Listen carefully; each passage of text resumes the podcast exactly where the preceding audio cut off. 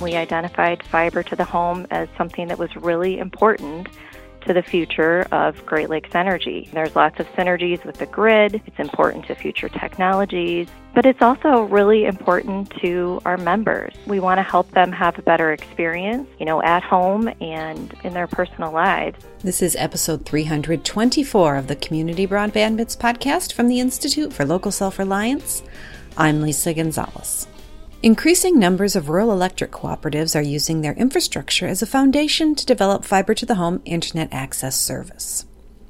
In the northern areas of Michigan's Lower Peninsula, Great Lakes Energy has started a project that will begin connecting members as early as October.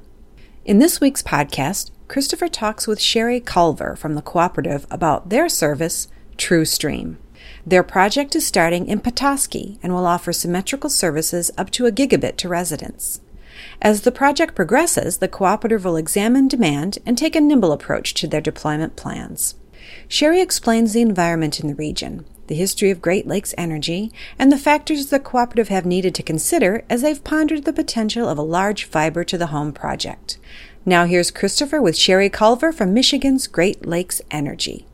Welcome to another edition of the Community Broadband Bits podcast. I'm Chris Mitchell with the Institute for Local Self Reliance in Minneapolis, Minnesota, talking with Shari Culver, the Vice President of Communications, Marketing, and Energy Optimization at Great Lakes Energy. Welcome to the show. Thanks, Chris.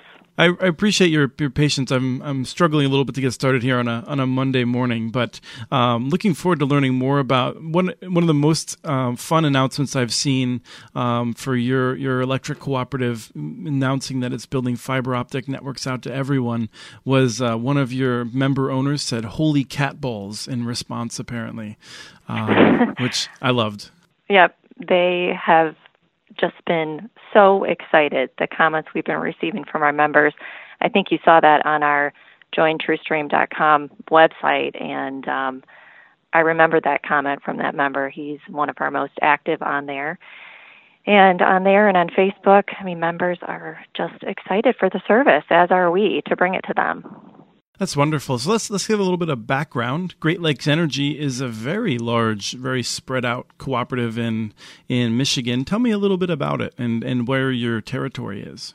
Well, Great Lakes Energy, we serve 26 counties in the Lower Peninsula. So we're based in Boyne City, which is where our headquarters is. Um, we have eight offices throughout our service territory. We're actually the product of a merger um, we merged with two other electric co ops um, in 1999, January 1st, 1999. Great Lakes Energy, Top Michigan Electric, and Western Electric came together um, to form uh, the biggest electric cooperative in the state of Michigan. And we're the third largest in terms of miles of line nationally. So we've got a little over 120,000 members um, 14,000 miles of line, 11,000 of that is overhead, and about 3,000 of that is underground. Um, so it's been about 20 years. We're we're coming up on our 20 year anniversary of the merger. Um, very spread out. It's a very rural service area, um, just like most electric cooperatives are. And there are some gaps in our service territory just because of the merger. Um, um, we do serve approximately nine members per mile of line, and we've got about 240 full time employees. So let's get into a little bit of the, the broadband space here. What led you to, to get involved with that? And, and if you could just walk me through the decision making process, I'd, I'd love to hear about it. Well, we entered you know, into a strategic planning process with our board and our executive team.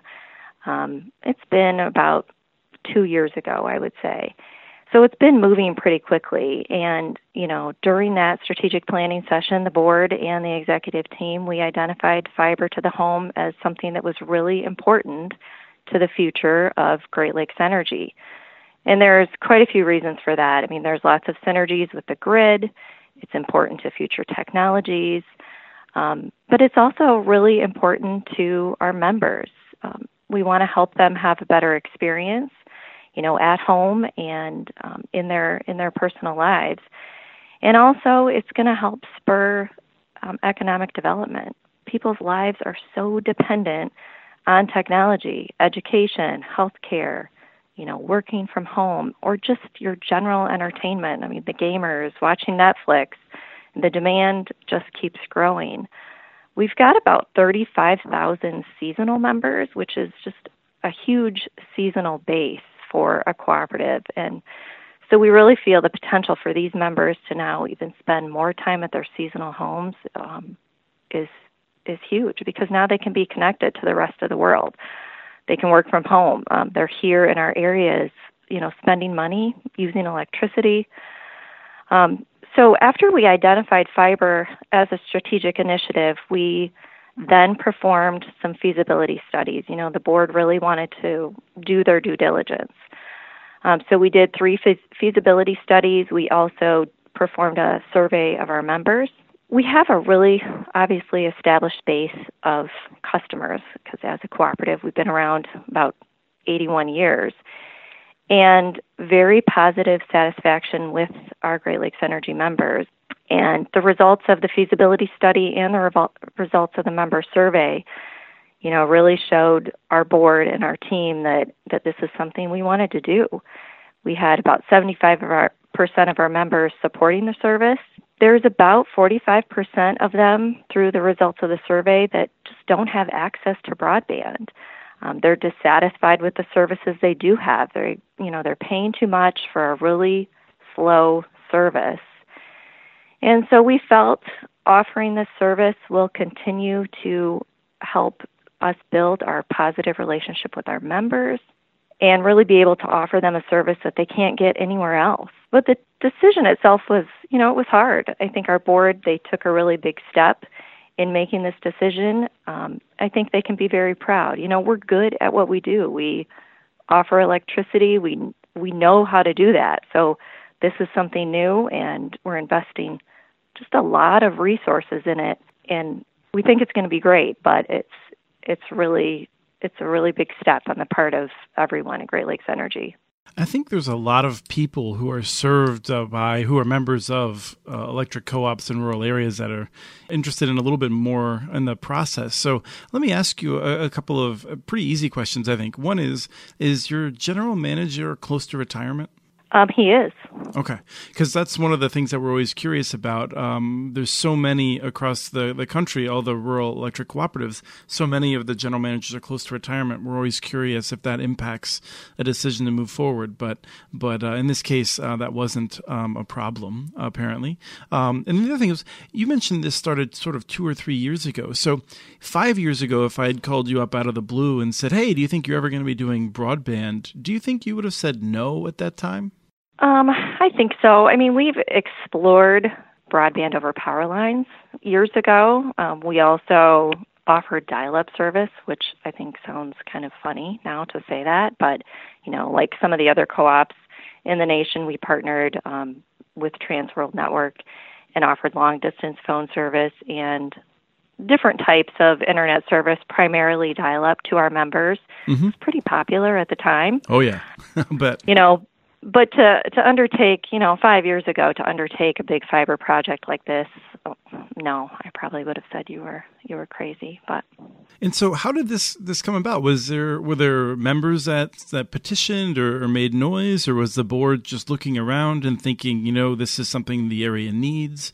Because um, I've seen both um, grassroots movements that were started outside of the of the cooperative structure, and then I've also seen cooperative boards that were just very proactive. Um, I think some was with our board. You know, we were in the state with Midwest Energy Cooperative, MEC, and you know they undertook a project like this. I believe five or six years ago. Yes, we interviewed them uh, a year or two ago, I believe, to talk about that project. Right. So we've been keeping an eye on Midwest Energy and what they're doing, and you know they've had a lot of great successes with with their program, and keeping an eye on that. You know the board has been hearing about their project as well as national um, at national meetings they would attend. You know they hear about other co-ops who are entering in into the fiber space and and really having a lot of great success with it. So they were learning about that and then our team you know from an engineering standpoint is looking at what we can do what fiber will provide to us you know, for future efforts, you know, with engineering and communication um, capabilities, and be able, to, you know, to provide better reliability to our members. How are you deciding where to deploy the service and when? Well, we are starting with our Petoskey Service District. And so we looked at Petoskey um, for this first phase, which is really a pilot project. Petoskey is in the northernmost part of our service district. And we chose it because of a couple of reasons. Um, there's quite a bit of diversity there in terms of geography. Um, there's, you know, lakes and swamps and hilly terrain. Um, and there's also diversity in terms of the type of member living there. There's a very rural member, but then there's also, you know, some very wealthy members, both full-time residents and seasonal residents. Um, we serve, you know, along the lakeshore of western Michigan. It's very scenic. It's a resort area, ski resorts, golf resorts, you know, large homes on on some beautiful lakes. If you haven't visited, I would encourage you to. It's it's wonderful. Um, so a really diverse type of membership there. There's also a lot of competition, really, in the Petoskey Service District. Um, there's quite a few members who have cable, so they have access to cable, which is not as fast as fiber to the home, but it is significantly faster than than dial-up or or other services. Um, there are actually quite a few members who have nothing. They have access, you know, to dial-up only, and they just they just don't have any internet service at their home. So we started in Petoskey, um, and you know we're going to be looking at the success of that area, and that'll help us to decide, you know, if we move into another area or what we do next after we're done done building there. It sounds like you you'll face a little bit of everything in that area then yes, we will be facing a little bit of everything there. Um, especially in a couple months, we'll be facing lots of cold weather. Right, well familiar with that in, here in Minnesota. Yeah. And you'd mentioned the the seasonal, um, the number of seasonal accounts you have, and uh, about one out of three, it sounds like. And I just at that point, I wanted to throw in, and um, I figured I, I, would now. But I remember a study from northern Wisconsin that if they could do things that would have people spend an extra week on average at their seasonal properties, that the impacts on local economies would just be staggering and beneficial. So um, this is the sort of thing that I'm sure is a, a part of your calculus. It really is. One of my favorite comments from some of the surveys that we performed um, was from a member that said, you know, having high speed internet is like running water. You know, I can't sell my home because I don't have, you know, high speed internet available here. And we really, really need this. And so if we have that service available for our members who live here, but then for that seasonal base, they can come here, they can spend time, they can work from home. Maybe they can, you know, move here permanently and convert that seasonal home to a full-time residence, which really has a positive impact on the local economy. Will you be planning to serve businesses as well, or are you focused on residents? We are looking to serve businesses. Um, that's something that we're going to be looking at in 2019. We don't currently have any service offerings for businesses at this time, but we know it's important, um, and there are businesses, either current businesses who will want the service, or we're hoping there will be new businesses that will come to the area and move into our service territory because they will now have that high speed internet and really be able to compete in the global economy. And is your vision then ultimately that you'll be serving everyone? Um, it sounds like you're not quite sure um, how soon that'll happen. You're, you're, just starting the, the pilot project this year, and so. Um, but I'm I'm always interested in how cooperatives view this, particularly as you may have an average of, of I think you said nine people per mile, but um, I'm guessing that in some areas it's a whole lot lower. it is. I mean that's the average. So um, really, it all hinges on the success of this initial phase in Petoskey. So, can we be successful in the Petoskey Service District? And we really think we can, but we are going to be watching that very closely. We're hoping to hook up um, members as soon as the end of October. Um, we're going to hook up a small group of, of members to start testing the service for us. And then we'll be watching um, those installations and you know learning from from the members.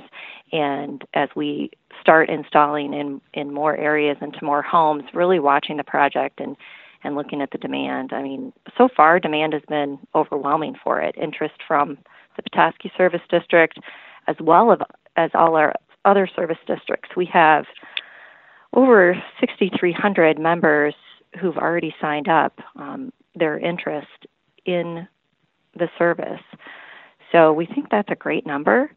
Um, and, you know, about 3,000 in the Petoskey Service District who say they want the service when it comes to them. So ultimately, yes, we would like to connect everyone. Um, it could take about 10 years to do that. It's going to take a while. So we're going to have to, in the meantime, manage those expectations of our members. I mean, people want it and they want it now. It's hard. It's hard to build out that fast It takes a lot of time and a lot of resources.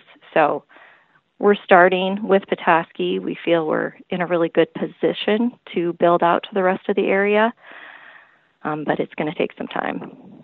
When I look at your service offerings on your website, I can see why people are pretty excited. Uh, 100 megabits symmetrical for $60 a month, 200 for $70 a month, and then a gig for $100 a month.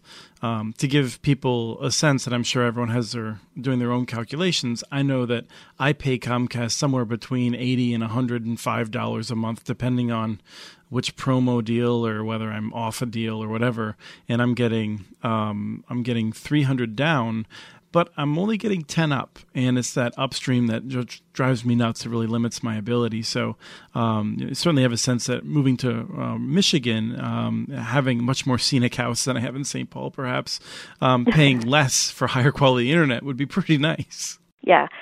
And one of the challenges for us is that ed- education of members. Um, they don't really understand the speed that they have upstream, downstream, what that means, why fiber is different, why fiber to the home is different. I mean, you've got competitors out there, everybody's claiming they have fiber. Well, they have a fiber backbone, mm-hmm. but true fiber to the home, it's really not available in our service area. So we're finding we really have to educate people on what this means, why it's different, and and why it's better. And is there? Uh, so I mentioned the the speeds and the prices. Is there any kind of install cost? Right now, there's no installation cost, um, no contracts, no data caps, um, no installation fees.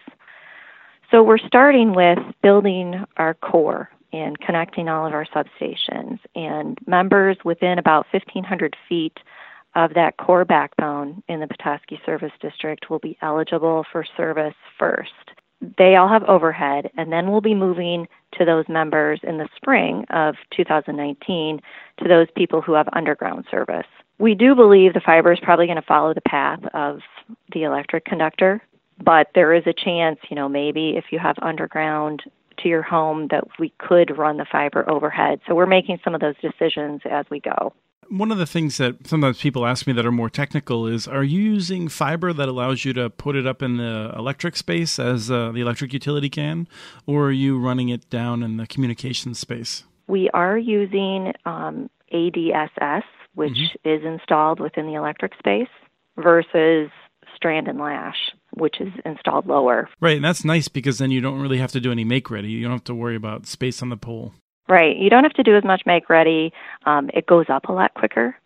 So we've got about 60%, a little over 60% of our core already built. Wow. And then the last question I think people may have is, especially getting a sense that this is such a good deal, is um, you know, how are you are you financing this? Have you received any any subsidies from the federal government, or um, how does this how does this possibly work to have such good connectivity in in uh, Western Michigan? We are using um, a smart grid loan to finance it through RUS. Um, in the future, you know, we do hope to use a combination of loans and grants. Um, we will be applying for federal money, you know, when the rules come out.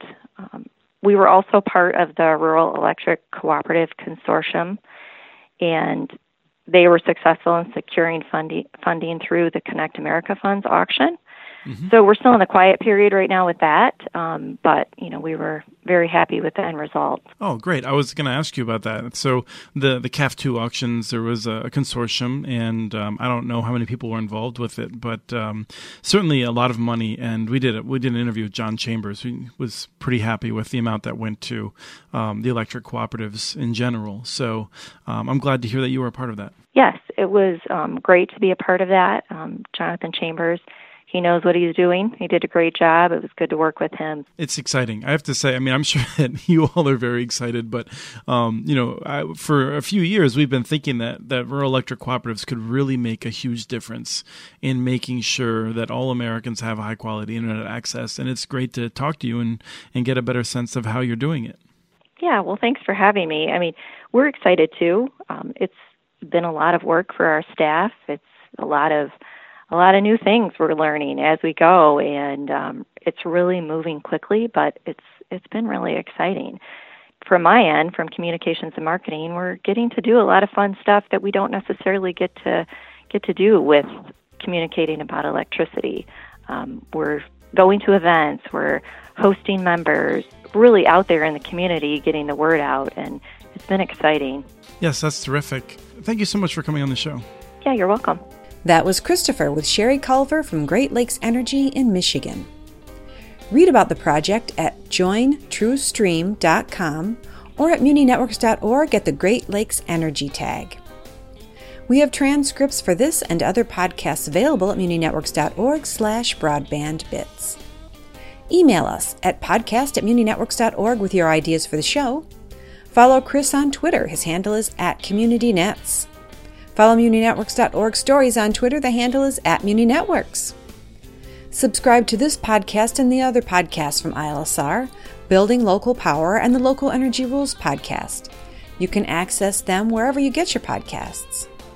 Don't miss out on our original research. Subscribe to our monthly newsletter at ilsr.org, and while you're there, take a moment to donate.